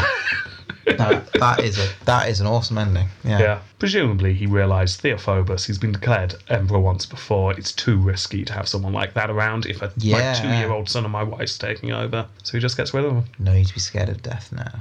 Yeah. So there you go, that's Theophilus. he, he's an emperor of two distinct things, like socially, economically. Wow, He's an interesting one, isn't he? he's really interesting, but Yeah. battly, ooh, yeah. but not necessarily his fault. He's but- n he's not great. He's No. not terrible. He is very interesting. Oh, we're gonna have a conversation Yeah, here. yeah. Okay, first round. Fightius Maximus. Maybe his weakest one, this one, although he does do a lot of fighting. Sum up, he attacked the Caliphate and won, so he had a triumph. The Caliphate attacked back, and they won. He was sad, he got very lucky that Mamun died. Then there was a bit of peace. He attacked the Caliphate, and he won, sacked some cities, and uh, razed them to the ground. Then the Caliphate attacked back, and they sacked some cities and razed them to the ground. So I pretty even Stevens, really. Actually, y- yes. To be fair, Yeah, they did. They inflicted about as much pain on each other. Hmm. Um, he's got to get points for the battle where he was surrounded and he only just managed to escape for his life, just because that. Oh, yeah. that that was cool. what a So story. he's getting at least a couple of points for that. Would he lose points for losing Sicily, Um, or is that uh, would that be? Sicily was already going. Uh, I think Oh, he lost it though he did, but there was, under his under his watch. I, I I still think his dad was more to blame for that. He made the decision not to defend it when it was perhaps more defensible. There's nothing Theophilus could have done by this point. Fair point. Yeah. Um, he also knew how to delegate. Manuel and Theophobos were both apparently very good generals, and uh, Theophilus went, "No, no, you guys are you you run the show for the, the fights because you guys know what you're doing." So maybe not personally brilliant, but he did get involved in fighting. We yeah, literally. Yeah, he was there in Which the we haven't battles. seen for a while. Yeah, he's there in the battles. He he got all the way into Mesopotamia. Yeah. He he caused the caliphate some pain, but they caused some pain right back. I think I've got to go. A healthy five. I think I've got to go for five, but I'm going to give him a bonus point for the story where he was almost surrounded. So I'm going to go for six. Oh, yeah, I might match that. Actually, Okay. if that's okay. Twelve. Approvium Crazium. Okay. There isn't much here, but he is said to have gone a little bit too far with his persecution of the iconophiles. No. There's a few stories, but I've selected one. Uh, this is the story of Lazarus the painter monk. Rolls off the tongue. Yeah. Uh, he painted icons, like you do. Yeah. He was very good at it. Seems like one of these people that buys sort of like the uh, like um, Warcraft. Oh, yeah, the little, little orcs and Yeah, trolls he, that you he paint. basically that's his, it's just a hobby. He, he doesn't realize the significance. He doesn't really care. But instead of like little little orcs and trolls, he's It's a- they're little popes, bobbleheads. He paints bobbleheads. oh, that's lovely. Yeah, that's what he does. Yeah, Popey bobbleheads. yeah. Yeah. Anyway, he was happily doing that. Oh no, it'd have to be Jesus bobbleheads, wouldn't it? yeah. Probably get away with the Pope. So yeah, he was doing Jesus bobbleheads. Uh, Theophilus asked him to stop Monster. That is going too far as far as I'm concerned. and offered him some money to do so. See, that's lovely though. Saying, Would you 'cause- mind terribly? But you can understand. It's like you're you are. ma- I can see you make a lot of money from this. yeah. So I'll reimburse you for any business lost. I'm not saying they're bad bobbleheads. Look, just look, we all know it. Just put a moustache on it, right? It's fine. Yeah. Look, Is it material for the poncho? Yeah, there Be you go. fine. Lazarus, however, was having none of this. He was an artiste. he cannot just stop his work. This is all I can make. It is not work, it is his life. It is his soul he is pouring into these Yeah. paintings. So Theophilus had him arrested and beaten almost to death. No, wonderful. Yeah. yeah. It, it takes a dark turn. He was warned though. He was warned, to be fair. Theophilus then asked him to stop painting again, whilst he's in a bloody heap on the floor. Oh, take the hint. Lazarus continues, as soon as his health was restored, to paint his bobbleheads. take it home on a stretcher and all body cast. Yeah. One hand's through the paintbrush in his hand. yes. Theophilus, feeling a bit irked, arrested him yet again. And Cut his had, hands off. no, but you're getting close. Arms off. no. Uh, he got two red hot metal plates brought forth, taken out of the coals. You're looking a bit shocked. is he gonna be a, a, a Lazarus sandwich?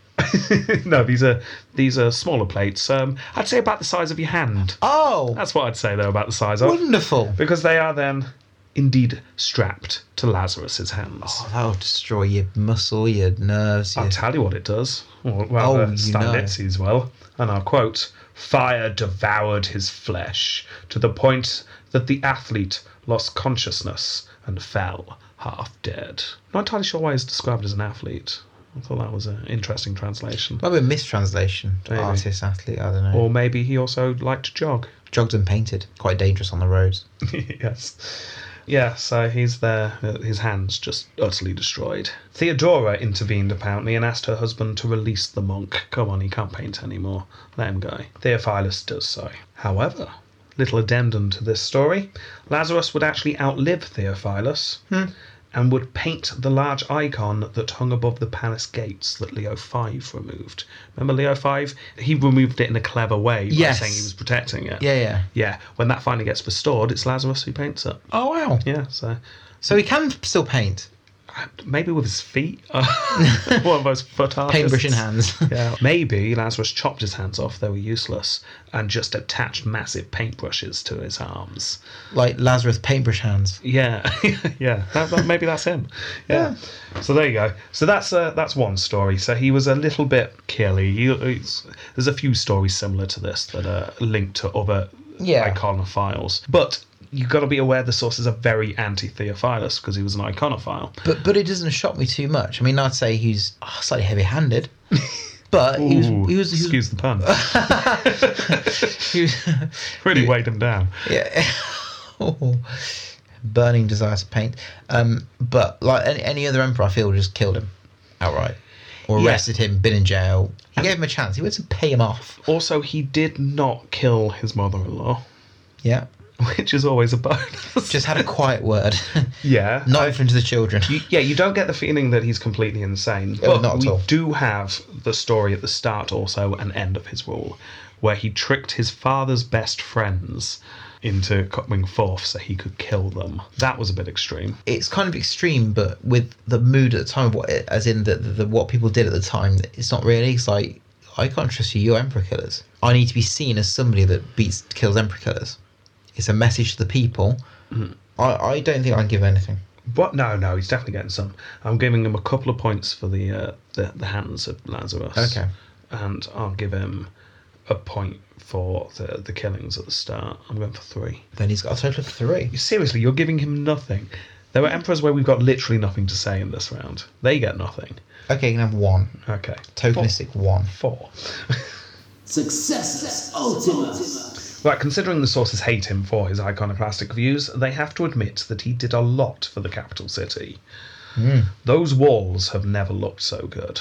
You, you know when you get a car and make a dent and they like you pop it out with a hammer. They did that with the bricks. Yeah, yeah, it's just smooth, utterly smooth. So smooth that just the glare off them was enough to keep the armies away. Highly glossy walls. yeah. So I mean that that's good. He re- rebuilt many of the churches, as I said. Uh, put those new bronze doors on the Hagia Sophia.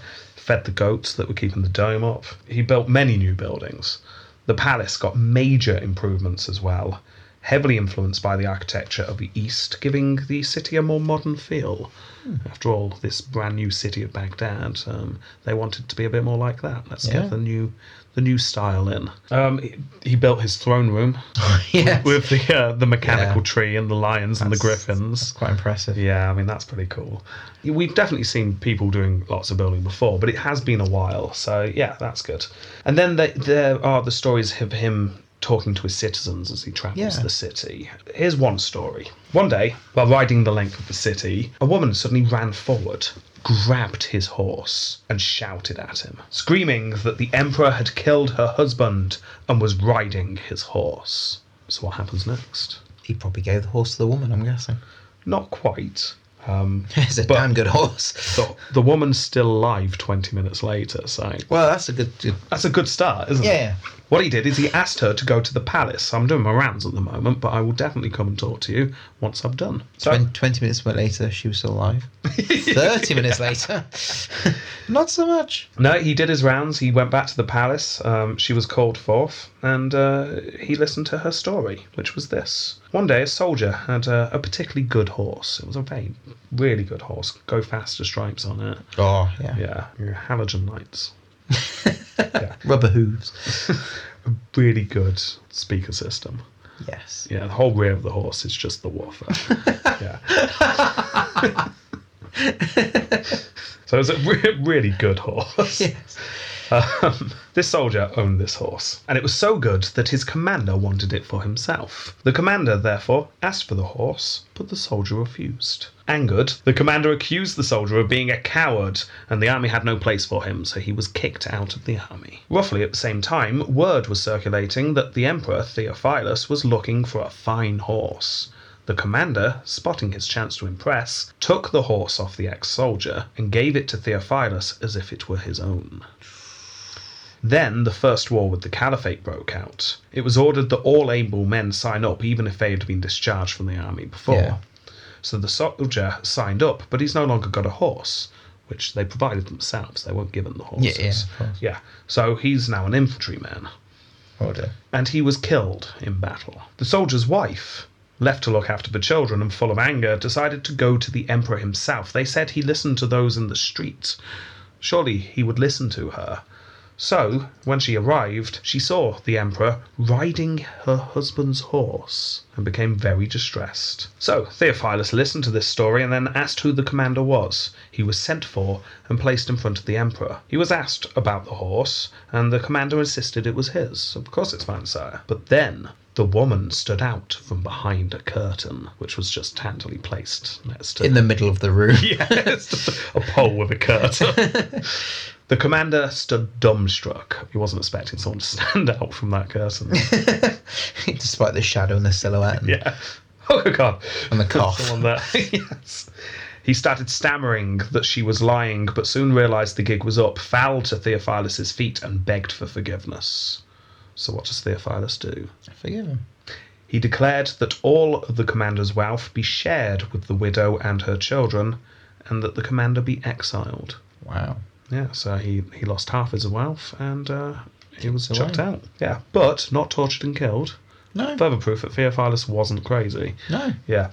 Very Um, reasonable, in fact, yeah. at the time. yes. So whether this happened or not is debatable, but there were a few of these stories. So it it really does appear that he did do something along these lines. He did walk the streets or ride the Yeah. streets, and he did talk to the people. And that's quite nice. We've, Yeah. we've not really seen that. Yeah. There's no steam without boiling water, as they Right. say. That's what, that's what they say. Yeah. Yeah. So so lots of lots of good building work. Um, the economy is booming.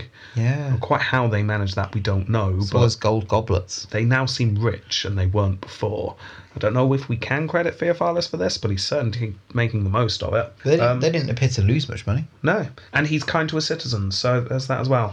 He's earned my respect, Yeah, which an emperor hadn't done for a while. that's true. I'm going to give him a healthy 7, I might actually go to eight. He did rebuild the walls as well. 15. Imago Facius. We got a painting. Oh, There we go. oh wow. Um, Long got hair, beard, beard, long hair, one of those flat hat things that they square like hat, wearing. um, like gold chain maily thing. There's a lot of gold going on, isn't there? These paintings are very medieval, don't they? Yeah, it's getting very They medieval. Seem like that's. Uh, was this contemporary or Um, not quite, but it's not too far afterwards. I think it's a couple of hundred years later. right? So That explains it. Yeah.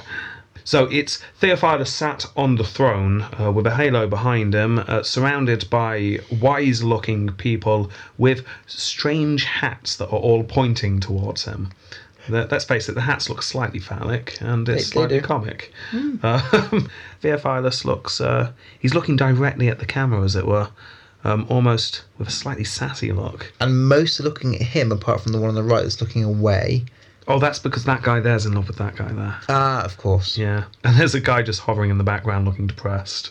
Oh, oh, he does. Yeah. Yeah. That's Jeff. That's Jeff.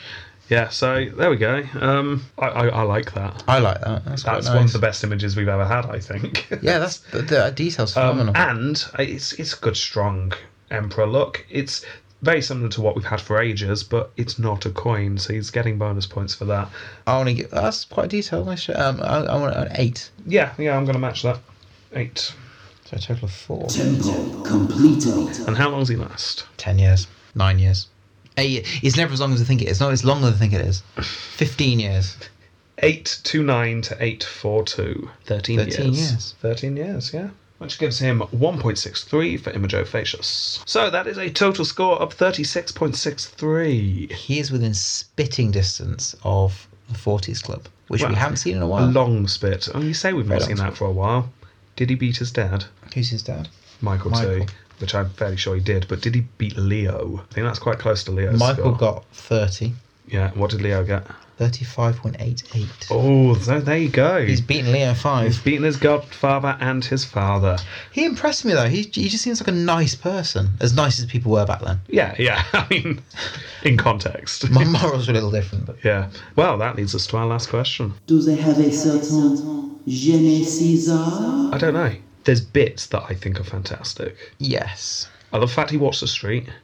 I love the the battle story where he gets saved from Manuel. I really think it's his death scene is brilliant.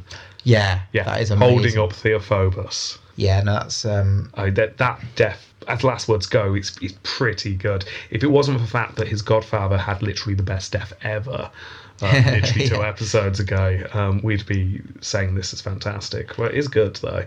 uh, Um, he, he he took it to the caliphate. He did. He got into Mesopotamia, which is Yeah. impressive. He did watch his second city be razed to the ground. but that's more of a tragedy rather than a. Yeah, yeah. I mean, a, a lot happened. They I, were a bigger army. I like the story of uh, John the Grammarian going to Baghdad with his goblets. I mean, that wasn't him, but it was under No. his rule, and he sent them there. It's part of his story. Yeah, right. I think we should base this on why shouldn't he have it? Why he shouldn't? I mean, what does he ultimately achieve? I, Improve the walls. yeah, no, that's a good point. I was going to say everything seems pretty much the same when the end and when it starts, but it's not. That's not true, is it? He's vastly improved the city. He's given a bloody nose to the caliphate, which He gives them a has. Hmm. message of you know we you're not indestructible. Okay, I'm going to do it. I'm going to say yes. if I'll you're say gonna yes as well. Okay. Yeah. That is Gene Caesar for Philophilus. Well done, Theophilus. Were you expecting that? Uh, no, not at all. No, you, you were not expecting much at all. I from thought this, we were going you? through a decade of rubbish, so that's quite Right. good. Okay, well done, Theophilus. You have Gene Nice. Caesar. Right, okay then. So that's this week. Um, thank you very much for listening uh, Yep. to this slightly longer episode than usual. Do up downloading stuff and reviewing stuff. Um, keep the comments coming. Um, happy birthday, Scott. It's your birthday right now whilst you listen to this. Or if it was your birthday yesterday, if we had delayed the, the release. Yeah, or you're listening to it again in the future. Or your name's Scott and not the Scott I'm referring to. You know who you are. yes. Okay, right. All that needs to be said then is if you're innocent, step forward. goodbye. Goodbye.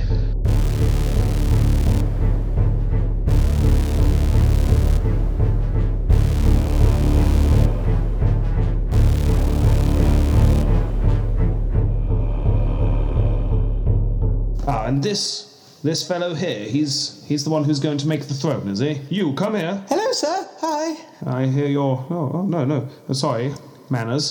Hello there, citizen. And what do you do? Oh, I'm a, a GCSE E metalwork, sir. The name's Cecil. Wonderful and metal work. Yes, we work with metal. We hit it, we bang it, we put it into shapes. Wonderful. That that's what I want for, for, for my throne.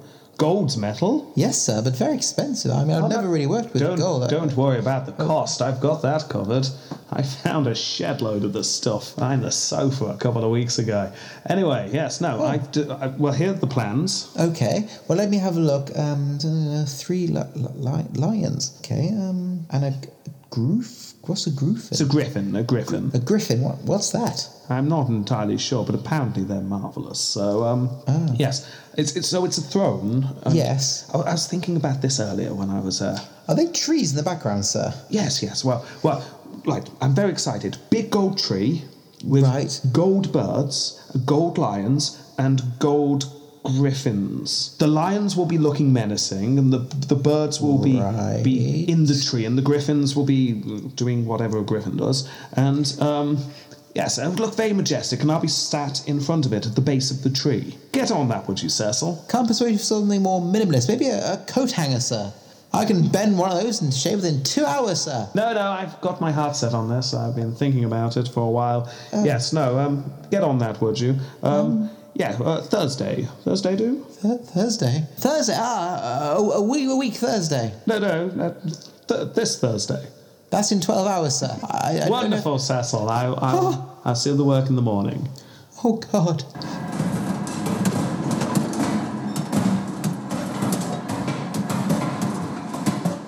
Good morning, Emperor. Ah, Ta-da! Metal dust. Oh, wow. I'm quite impressed. You only had 12 hours. Yes, sir. You can see the light. I've got it given it given it fangs. Um, I, I mean, they're, they're not perfect, but No, those birds are almost lifelike. I'm, I'm really rather impressed. And they're all lions. Wonderful, Cecil. thank you, sir. Yes. Thank you. what's- What's that? I think it's a griffin, sir. Okay, then. Make it go, then. Sir, Make it go. G- what what do you mean? The birds, make them tweet. Um, Make the lions roar. Make the griffins. I- I- Griffin. sir, I I they're just car- they're solid carvings, sir. It's just a, it's just a, an iron frame with It's okay, it's okay, No, it's- it's okay, it's- Cecil, it's okay. Perhaps I didn't mention the fact I wanted the whole thing to move. You did what? Move my hand, sir. Yes, yes, it's fine, it's fine, uh, it's fine. I'll give you till um, Thursday afternoon. Next Thursday afternoon, sir. No. I'll see you in 20 minutes.